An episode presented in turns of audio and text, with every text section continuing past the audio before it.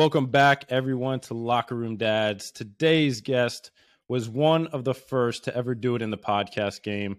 He is an NFL veteran and, most importantly, a locker room dad. Please welcome Ross Tucker to the show. Thanks, Pat, Ross. What's up, man? How are you? Good, man. Thanks for coming on.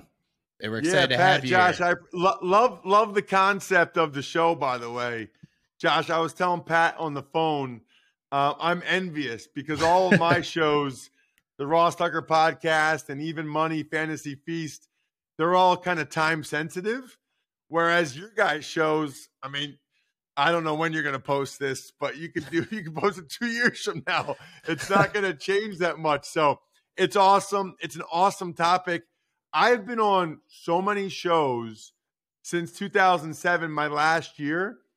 I don't know that I've ever really been asked about being a dad. Like I, I it's kind of weird. I mean, I don't know. I'm sure you guys did like the market research. yeah. I don't know. I'm sure there's other shows out there, but at least I'm not aware of them. So I think it's a great concept. Oh, thank you. Yeah, we felt like it was an untapped market for the dads around the world. So we're figuring out how to make it a really unique one. So we've been having some fun doing this so far. Yeah, so Ross, you were actually the big reason of why Locker Room Dads has existed thus far. I mean, could you walk us through how you got into the podcast game and you created this empire with the Ross Tucker uh, podcast? So, can you just give a little bit of uh, insight on how you got started? Yeah, honestly, um, 95% luck, if, if I'm being honest, right? Which, you know, the older you get, the more you realize people that have like success or successful businesses, man, there's always good fortune on the way, right? So, uh, well, first of all, my dad's 5'9, 170 pounds. So the fact that I'm 6'5, and when my wife and I got married, it was three weeks after I had a back surgery for the Bills. So literally speaking of being a dad, this is when I before I was a dad, my heaviest day of my life was my wedding day. Not many people can say that. I was 335 on my wedding day. And I'm so cheap that I kept my sophomore year tuxedo No. that I bought at Princeton when I was like 290. So I Oh, was nice. 335 in my 290 tux because I'd had a back surgery uh, for the Bills three weeks before my wedding. Obviously, like when you do the wedding a year in advance, you don't know you're going to have a herniated disc that you play through all year because you have a uh, 80% playing time bonus or whatever, right? So, um, just the fact that I got to be an NFL player at all is good fortune because of I told you my dad's size. And then when I was growing up, I always wanted to get into the media. So I think like maybe till sixth grade, you know, I wanted to be an NFL player. And I was like, everybody else was going through puberty, and I was a late bloomer, and I was like looking around like, yeah, so the NFL thing definitely not happening. Uh, maybe I can go to Syracuse and be a broadcaster or write for Sports Illustrated. I, like, I used to love reading Sports Illustrated. Actually, I'm one of those weird people I like to write. Um, but then uh, I got better at football and I got opportunities to go to Harvard and Princeton and stuff for football. So that, okay, so I go to Princeton and I think, awesome, sweet. Football got me into a, you know, maybe the best school in the country. But I just kind of kept getting bigger and and better. And I saw other Ivy League guys were getting a shot. So I ended up getting a chance. And what's weird is like, so first of all, at Princeton, nobody talks about the media. So I actually accepted a job on Wall Street my senior year, uh, Lehman Brothers, ironically, sales and trading. And then, um, you know, I made the Redskins at the time, they were called the Redskins, as a rookie in 2001. So I actually deferred my Lehman Brothers for a year. And then the next year, I was starting for Washington. And I called Lehman Brothers to defer it again. I wanted to make sure I had that Wall Street gig 100% ready, smart. like backed up. And uh Lehman Brothers like, Ross, we just saw you on TV the other night, like starting, like you don't need to keep deferring it. Like we have you in our system that we offered you a job. But I was very cognizant that, especially for an undrafted free agent from Princeton, Yeah. that football was very much a temp job. So I was very well aware of that. So the weird thing is, from age six to 16, I was infatuated with the media. College, I told you at Princeton, everybody just talks about, you know, consulting or investment banking or whatever. And then the NFL, I actually did an internship every offseason. So in DC, it was Merrill Lynch. In with the Cowboys, I interned for Roger Staubach's commercial real estate company.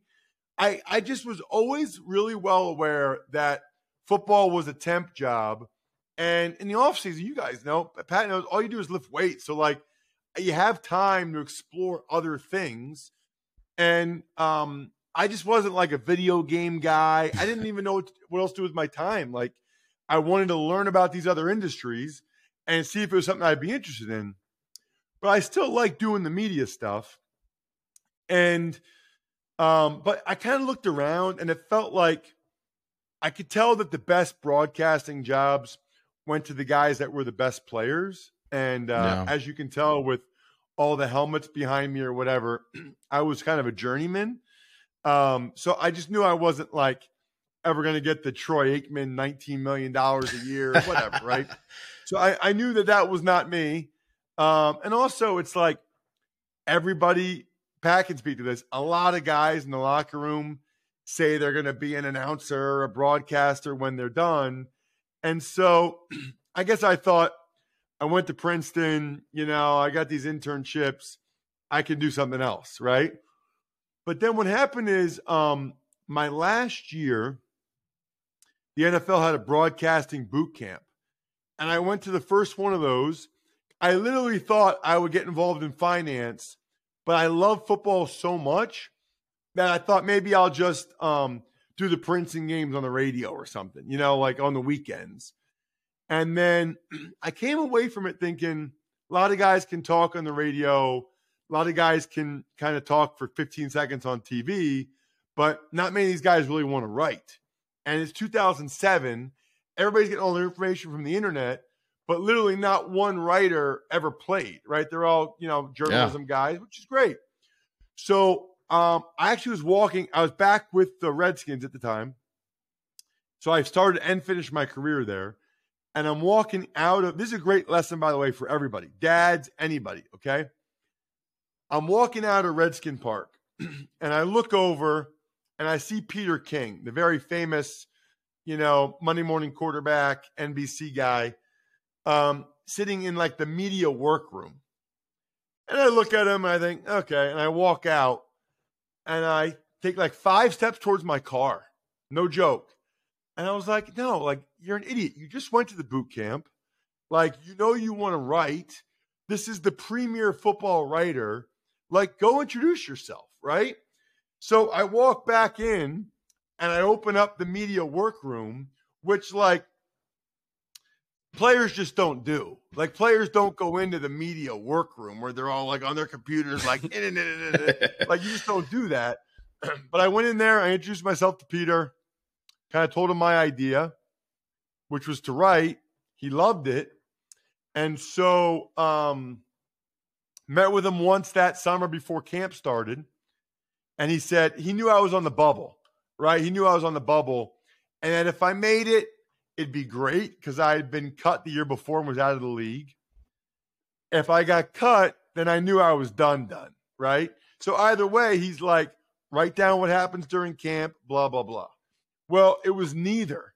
I got, I, I herniated my C5, C6 in my neck hmm. and bruised my spinal cord against the Ravens on the wedge on kickoff return on Pat's evil special team.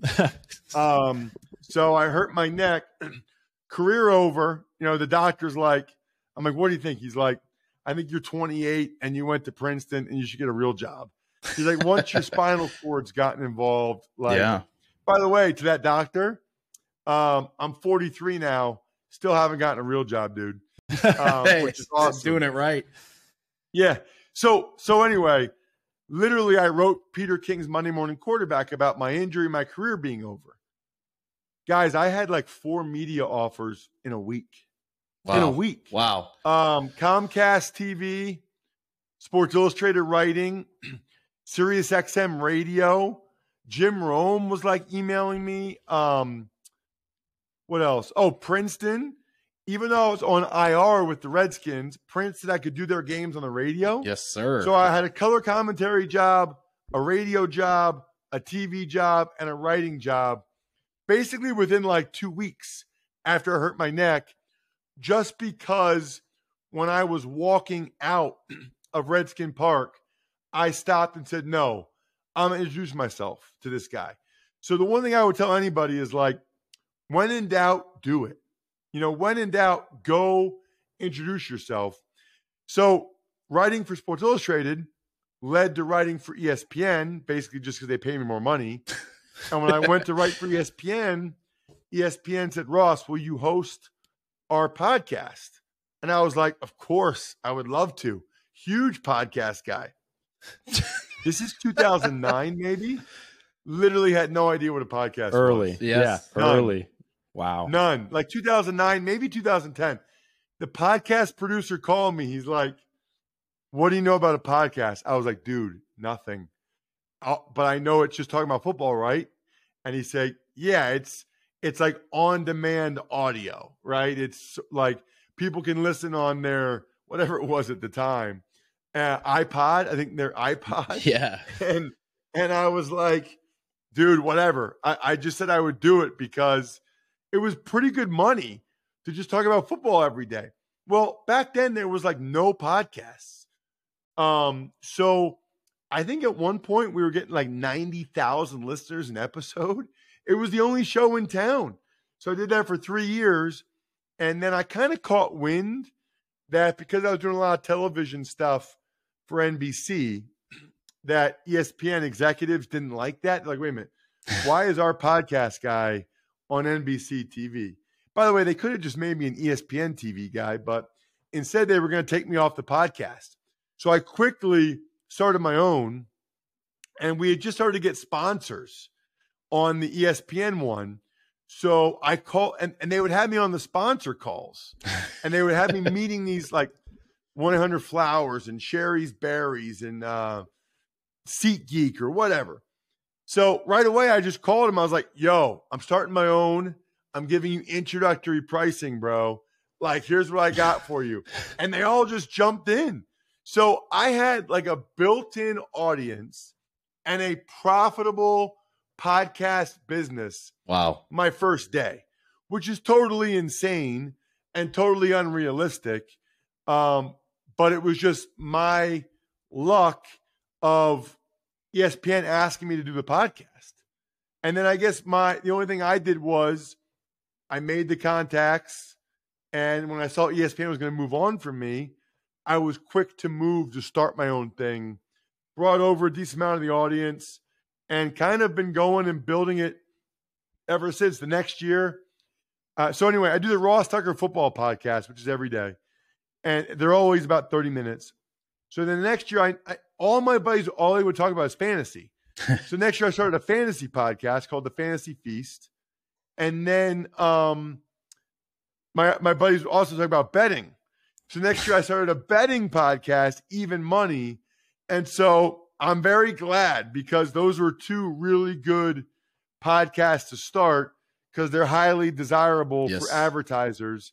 And uh, I guess I've been doing it on my own since like 2012, 2013. You know, the rest is history, I guess. Phew. That's amazing. Just one chance, one conversation. That definitely is a life lesson. I mean, you went to Princeton, so you knew how to open doors. I mean, they probably taught you the first introductory class like 101. Like you introduce yourself to the bigger and betters of the world. So that's awesome.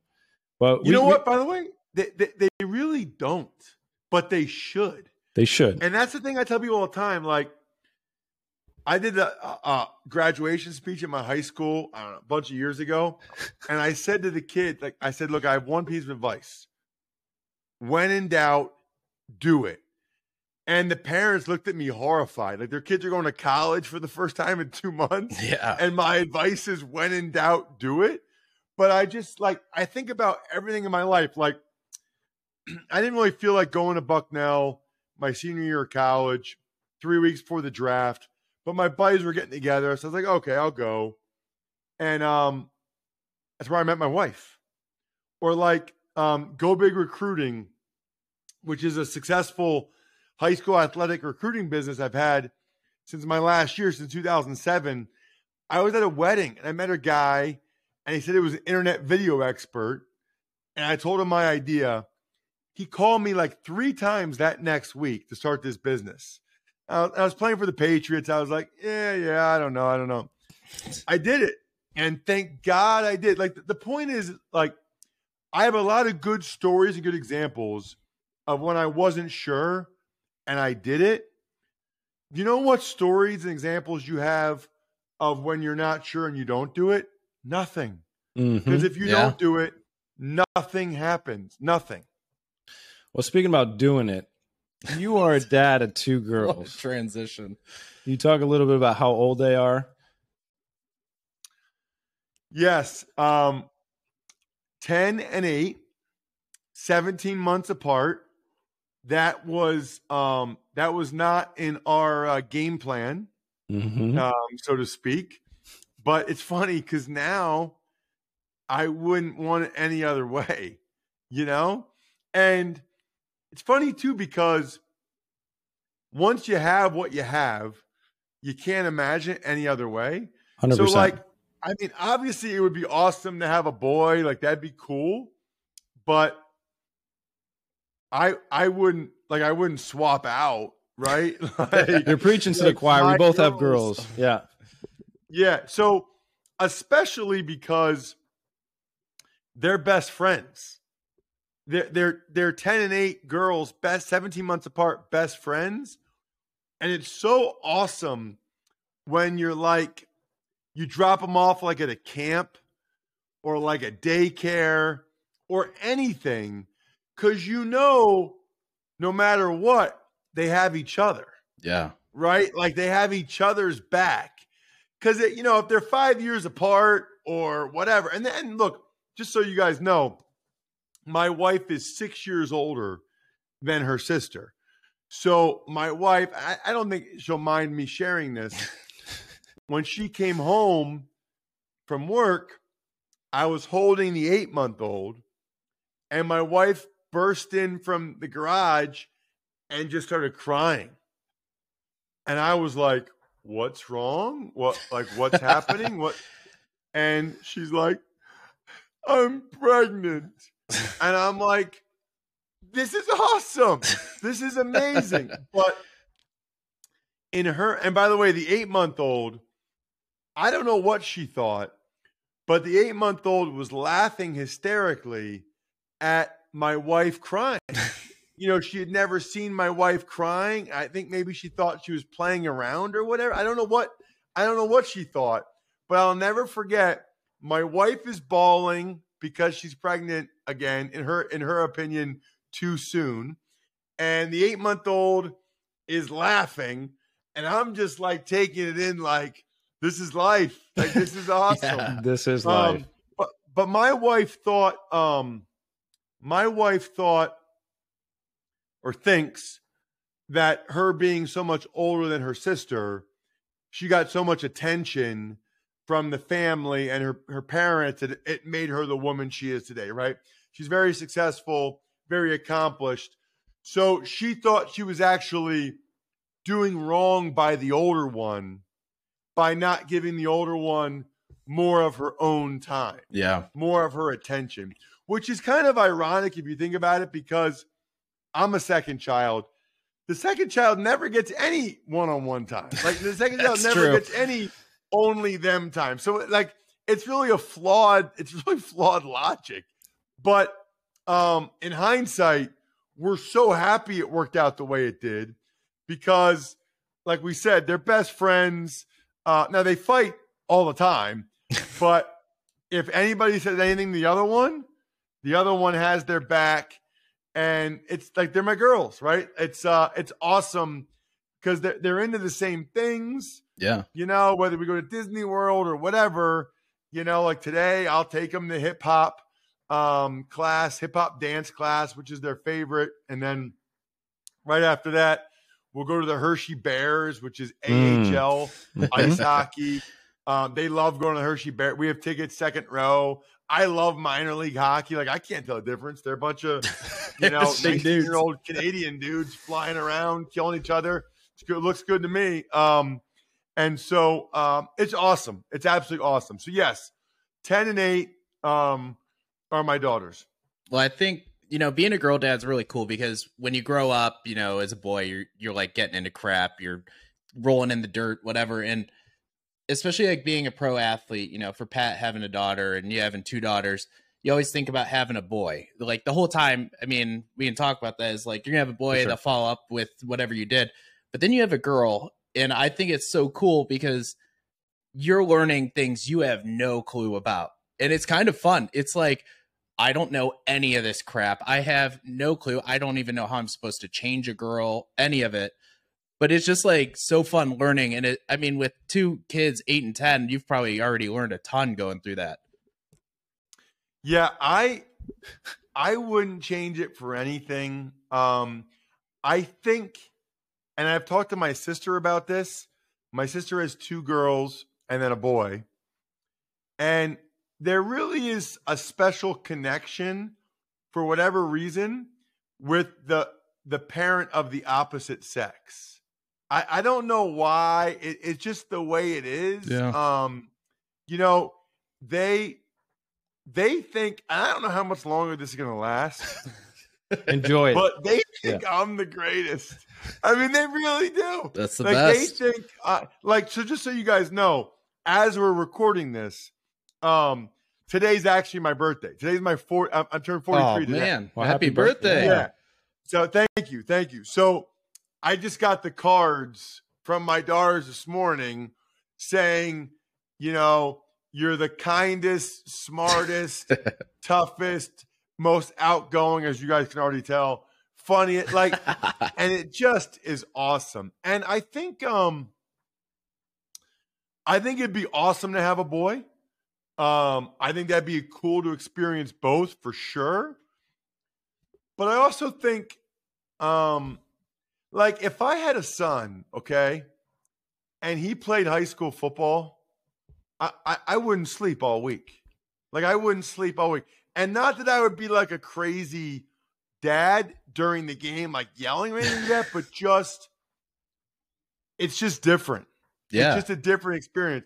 My girls, Monday it's ballet, Tuesday it's tennis lessons, Wednesday it's hip hop, Thursday it's singing and uh, piano. Like it's great, you know. And it's I'm their softball coach. I sucked at baseball, so so I told my wife now that they're in two different age groups, 10U and 8U, I'm like, I'm staying down at 8U to coach. 10U, they start like moving the outfielders and like I'm like, no, no, no, I don't know anything about that. um, but I and by the way, this is good uh locker room dad advice. I highly recommend any opportunity you get to coach your kids to do it. It is one of the coolest, most rewarding experiences of my entire life. And it's really not even your daughters or your kids, it's the other kids. Like, uh, my wife says I shouldn't hug the other kids, but I, that's just kind of how I grew up, right? When like one of the girls, you know, makes it, gets it out, like catches the ball in the air or makes a big hit, and I run over to them and I'm so excited. Like, I am so, I swear, I'm more excited for these little girls catching a softball than I than I was for like when I would drain a three in high school hoops. like the smile on their face, the the joy, it is priceless. Absolutely priceless. And so I'm coaching again this year. It'll be my fourth year coaching. Oh, yeah. Um, I love it. Highly recommend it. Like you need to do whatever it takes to find a way to do it as much and as often as possible because also like your kids will remember that forever. Like they'll remember that you coached them. Absolutely. And my daughters were fighting over which level I was going to coach at, 8U or 10U. and I said to the older one, I'm like, babe, like they- they're starting to do stuff at that level that daddy doesn't know. I can only can't get you so far. That level. Yeah.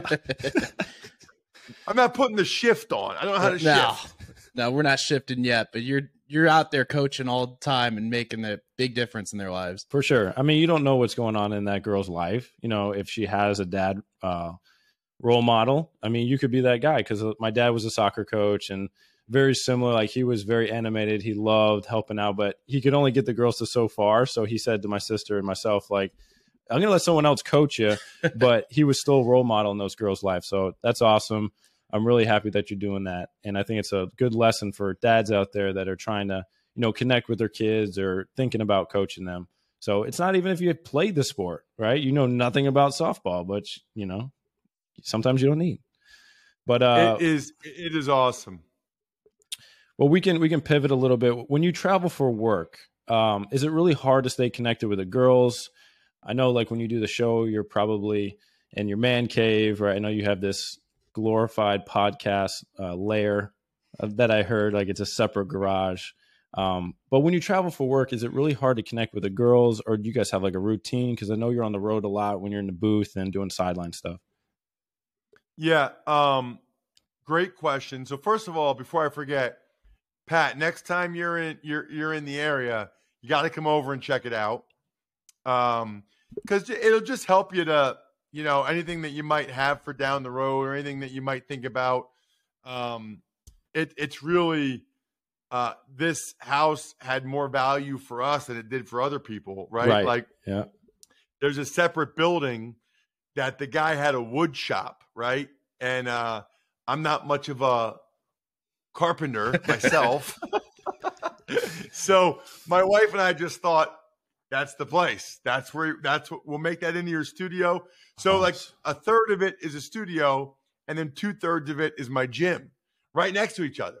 It's like I come over here in the morning and I'm good for the day. Like I'm I'm good. Um, it's a, it's a ideal setup. um, travel is hard. Tell you what, um, I don't have many regrets. I do have one. I wish I would have gotten an iPhone earlier.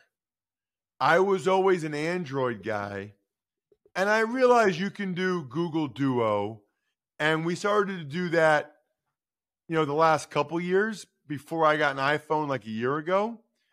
But I wish I traveled a lot when the girls were really young because I would have like a hundred studio days with NBC Sports in Stamford, Connecticut, Yeah. Phew. which meant like not only was I doing a college game Saturday on TV, NFL game Sunday on radio, Tuesday and Wednesday nights, I was in Stamford, Connecticut, you know, doing a studio show. So I see the videos my wife has from when the girls were that age. And I wish in hindsight we had FaceTime. Like I would talk to him on the phone, or obviously I would talk to my wife, but it would have been a lot better if we had been FaceTiming the whole time. Now it's awesome. Like now I'll FaceTime them twice a day when I'm on the road, right? Like I know when they're on their way to school um or at night I know when bedtime is. So now it's actually much easier. I'll show them the stadium I'm in or they like to see hotel rooms for some reason. I'll show them the hotel room. Um, so we do those things, and um, man, I can't imagine how much harder it was 20, 30, 40 years ago before the technology. no doubt. Because Yep. Being able to see them and talk to them, it's not the same as being with them, but it's light years better than just talking to them. And obviously, a zillion years away uh, better than not talking to them at all. So that that's the key. Um, I do now think of every decision I make through the prism of time and time away from them. You know, I don't know, maybe five or six years ago, I was offered a really good job. Um, that would have been in the afternoon every day, and it would have been a commute. And so I would have missed after school activities. And then I would have missed putting them to bed because by the time I commuted back, Yeah. they would have been in bed. And it was a really good job, but I just couldn't do it. I've always tried to live my life with no regrets. So I just thought, okay, which am I more likely to regret? Right. Right. Like, Yeah. Mhm. um, you know, not taking this job or not being there to put my daughters to bed from ages five and six till whenever. And it was obvious, it was clear. I think that's one thing that separates our generation from like my dad's generation. I think my dad's generation and the generation above so work focused so you know must provide for the family as much money as possible Mhm. very driven goal oriented and don't get me wrong like i want to make as much money as possible um but i think you have quali- to attach value to everything Yep.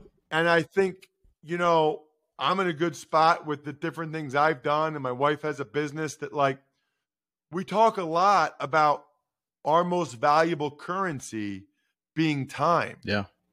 And I'm going to trade time for money anytime I can. So, like, the things that I spend the most money on are anything that saves me time, anything that saves me convenience. Because I always think, like, okay, let's say I'm 80 years old and I'm on my deathbed. Like, I'm not going to wish I had that $2,000 or $5,000, Right. whatever it is. I'm going to wish I had, you know, another five minutes, you know, with my kids when they were eight and 10. So I make that trade a lot. So we noticed that you're very active on Instagram. You're always posting like beer pics, food pics. I know the girls probably get a good kick out of that too. Is it just being a former lineman you love to eat and indulge, or have you just always been a foodie? Um, so it's so funny that people use the term foodie. I, I don't know how to make anything. and I don't know, like, I'm not like in, I, I describe myself as an eaty. An Edie. Ooh. I like that. eat. I eat more than I. Foodie is like to me is like someone that's really into different kinds of foods and food preparations and cooking. Like that's not me. I like to eat and I like beer a lot. The funny thing is, so I got two like social campaigns, if you will, that are popular. Once a weekend, I'll take a picture of the beer I'm drinking or the beer fridge and I'll say, Show me your beer, which they can't do on Facebook or Instagram. But on Twitter, they all reply with their beer and it gets crazy engagement. It's amazing. It is. Everybody replies with the beer that they have. And it's really, really cool. So it's hashtag show me your beer. I need to start then- responding to that, by the way, because I own a brewery. So I'm gonna have to start responding to you. Oh, I didn't know that. Yeah. So I'm wearing Looks it up like here. I need to make a trip down south. oh yeah, I'll hook you up with a few beers. Oh, that is amazing. Um, so yeah, you do need to respond to that. And then in fact, you know what you should do? Send me some, Josh, and um that'll be my beer sometime. All right, Like that'll be what I post. we'll make it happen for sure. And you'll get like literally hundreds of thousands of impressions. It's really cool. The way the algorithm works is when so many people reply, it a lot more people see it, right? Yes. Like it just they show it to more people. I don't know. Um, but then I also do um, press box food because I don't know. It's like nobody else does it, and I just thought some Cool. teams are way better than others. um, and I just thought it was interesting. People are really curious. Like, what do they feed the media? Um, and even other media people are curious. They want to see what it's like. And that's hashtag tuck spreads. The funny thing is, like, people will say to me or my parents, like, I'll meet someone or they'll meet my parents and they'll be like, oh, Ross Tucker, yeah, he's the press box food guy. Oh, you gotta understand, okay? I was two-time academic All-American at Princeton, right? And played and and my parents paid. There's no scholarships in the Ivy League. I had scholarships like William and Mary in Delaware, but I thought if I go to Princeton, Harvard, I'm going to go. And for my parents to be like, I just always think my parents must be so proud. I'm the press box food video guy. Like that's what I'm known as.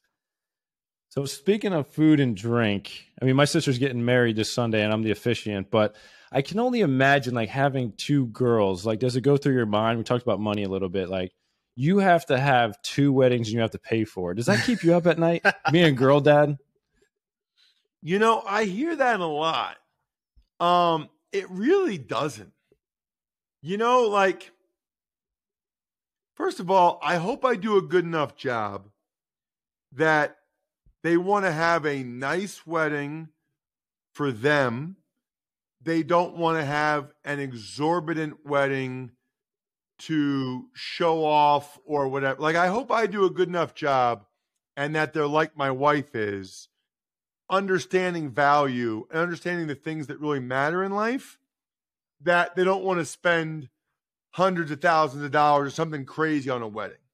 So that's kind of our job now is to lay the foundation about money, value, what matters in life.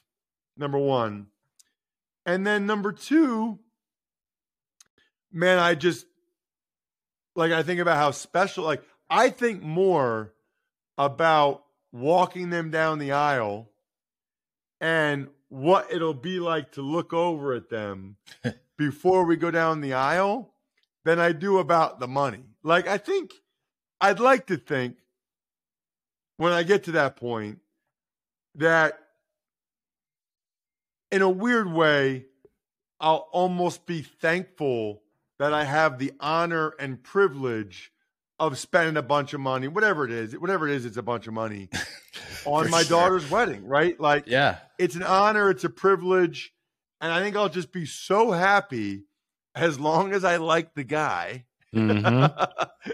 that uh, I won't really. I, I don't think it'll bother me that much. Uh, I'm sure we'll have some ground rules. You know, my father-in-law certainly did. Um, but no, I don't think about the money a lot. I really don't.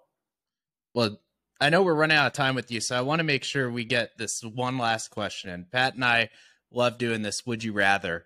And uh, we try to come yeah. up with a good one for each person we have on. So, Pat, I'll let you ask him, see what we got here. So, Ross, here we go. Would you rather have your daughters host one of your podcasts, right? Or would you rather have them in the booth slash field with you, whatever you're doing that day, commenting on live TV? I mean, because I can only imagine parenting and trying to like keep them quiet during the duration of a game. At, at, at this age right now? Yes. This age. I think I think I'd rather have them at the game. The yeah, game will I entertain them I, a little bit. Yeah. Well, yeah, I think. um I don't think the pod. I think the podcast would be interesting because they, you know, it's really weird. They have iPads and they'll like Google me, right? and they'll see like the intro to my show. Like they can watch my show, which is kind of crazy. Um, so they they actually like practice, like they practice on their iPad, but it's all like what they see on YouTube videos. So it's like hey guys, I'm just hanging out. like, that's that's how they start their videos. Hey guys, I'm just in the playroom hanging out with Barbie. Um, something like that. Um, if they're at a game, I I brought them to a couple games before. They haven't been on the air, but I brought them a couple games. But I think they'd be so entranced by what's going on. I don't think they would say very much. If anything, you get a daddy, daddy. And I'd be like, yes. And they'd ask a question. Um, I think people would love that. Yeah. I mean, they love when yeah. kids go into the post game pressers, right? So maybe yeah, I think that, you know, I think that, I, I think it would be entertaining. I got all kinds of ideas. Like, I think that would be entertaining. I think doing calling games where you're actually drinking beers, yes, um, would be very entertaining. oh, yeah. Trying to get a network to do that, like just could be, more relaxed and yeah. just that's how that's what everybody else is doing, exactly. right? Like, um, so I don't know. At some point, somebody will do it, and they'll have a lot of success with it. Definitely. But Ross, we appreciate your time. I know you're a busy man. Thank you so much for coming on Locker Room Dads. We'll have to catch up soon. Yeah, my pleasure. Thank you guys so much for having me. Love the idea. Looking forward to listening to some other episodes. So make sure you follow Ross at Twitter and Instagram at Ross Tucker Pod. He is a great follow. I highly recommend it. Appreciate it, Ross. Thanks so much. Thank you guys. Thank you.